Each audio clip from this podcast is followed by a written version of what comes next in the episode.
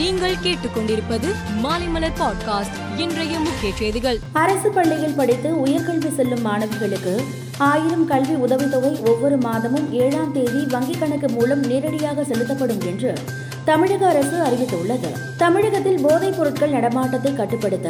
மாவட்ட கலெக்டர்கள் போலீஸ் சூப்பரண்டுகளுடன் முதலமைச்சர் மு ஸ்டாலின் ஆலோசனை நடத்தினார் அப்போது போதைப் பொருள் விற்றால் கடும் நடவடிக்கை எடுக்கும்படி உத்தரவிட்டார் போதைப்பொருள் விற்பனை செய்யும் வியாபாரிகளை போலீசார் கைது செய்ய வேண்டும் போதைப்பொருள் விற்பனை செய்பவர்களின் சொத்துக்களை முடக்க வேண்டும் என்று முதலமைச்சர் உத்தரவிட்டார் பொய் வழக்குகள் போடுவதால் அதிமுகவை அடக்க முடியாது என்று எதிர்க்கட்சித் தலைவர் எடப்பாடி பழனிசாமி தெரிவித்துள்ளார் ஏதோ சந்தர்ப்ப சூழ்நிலையில் மு ஸ்டாலின் முதலமைச்சராகிவிட்டதாகவும் கிடைக்கின்ற பதவியை வைத்து மக்களுக்கு நன்மை செய்து பாராட்டை பெற வேண்டும் என்றும் எடப்பாடி பழனிசாமி கூறியுள்ளார் ஓ பன்னீர்செல்வம் தனது ஆதரவாளர்களுடன் ஆலோசனை நடத்தினார் அப்போது தனது ஆதரவாளர்களுக்கு நம்பிக்கையூட்டும் வகையில் பேசிய அவர்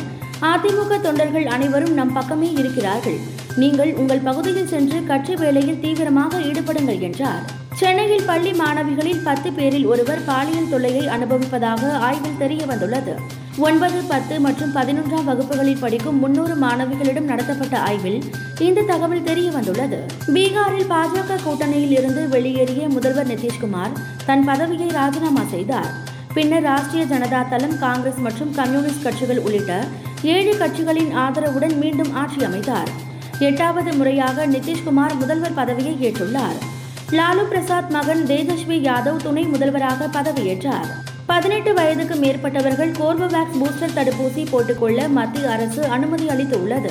இதனால் கோவேக்சின் கோவிஷீல்டு முதல் இரண்டு தவணை தடுப்பூசி செலுத்தியவர்கள் மூன்றாவதாக இந்த பூஸ்டர் தடுப்பூசியை போட்டுக்கொள்ளலாம் இலங்கையில் அதிபர் மாளிகைக்கு எதிரே உள்ள காலி முகத்துடலில் கூடாரங்களை அமைத்து தங்கியிருந்து போராட்டம் நடத்தி வரும் போராட்டக்காரர்கள் அங்கிருந்து வெளியேறுவதாக அறிவித்தனர் இலங்கை அரசுக்கு எதிராக புதிய வடிவில் போராட்டத்தை தொடரப்போவதாக போராட்டக்காரர்கள் தெரிவித்துள்ளனர் இந்தியாவின் எதிர்ப்பையும் மீறி சீன ராணுவத்தின் உளவு கப்பலான யுவான் வாங் பை இலங்கையின் ஹம்பத்தோட்டை துறைமுகம் நோக்கி வந்து கொண்டிருக்கிறது அந்த கப்பல் இந்திய நேரப்படி நாளை காலை ஒன்பது முப்பது மணிக்கு அம்பந்தோட்டை துறைமுகத்திற்கு வரும் என்று எதிர்பார்க்கப்படுகிறது சீன உளவு கப்பல் எரிபொருள் நிரப்புவதற்காக இலங்கைக்கு வருகிறது என்று விளக்கம் அளிக்கப்பட்டு இருந்தது ஆனால் அதனை இந்தியா ஏற்கவில்லை மாமல்லபுரத்தில் நடைபெற்ற செஸ் ஒலிம்பியாட் போட்டியில் ஓபன் பிரிவில் இந்திய பி அணியும் பெண்கள் பிரிவில் இந்திய ஏ அணியும் வெண்கல பதக்கம் வென்றது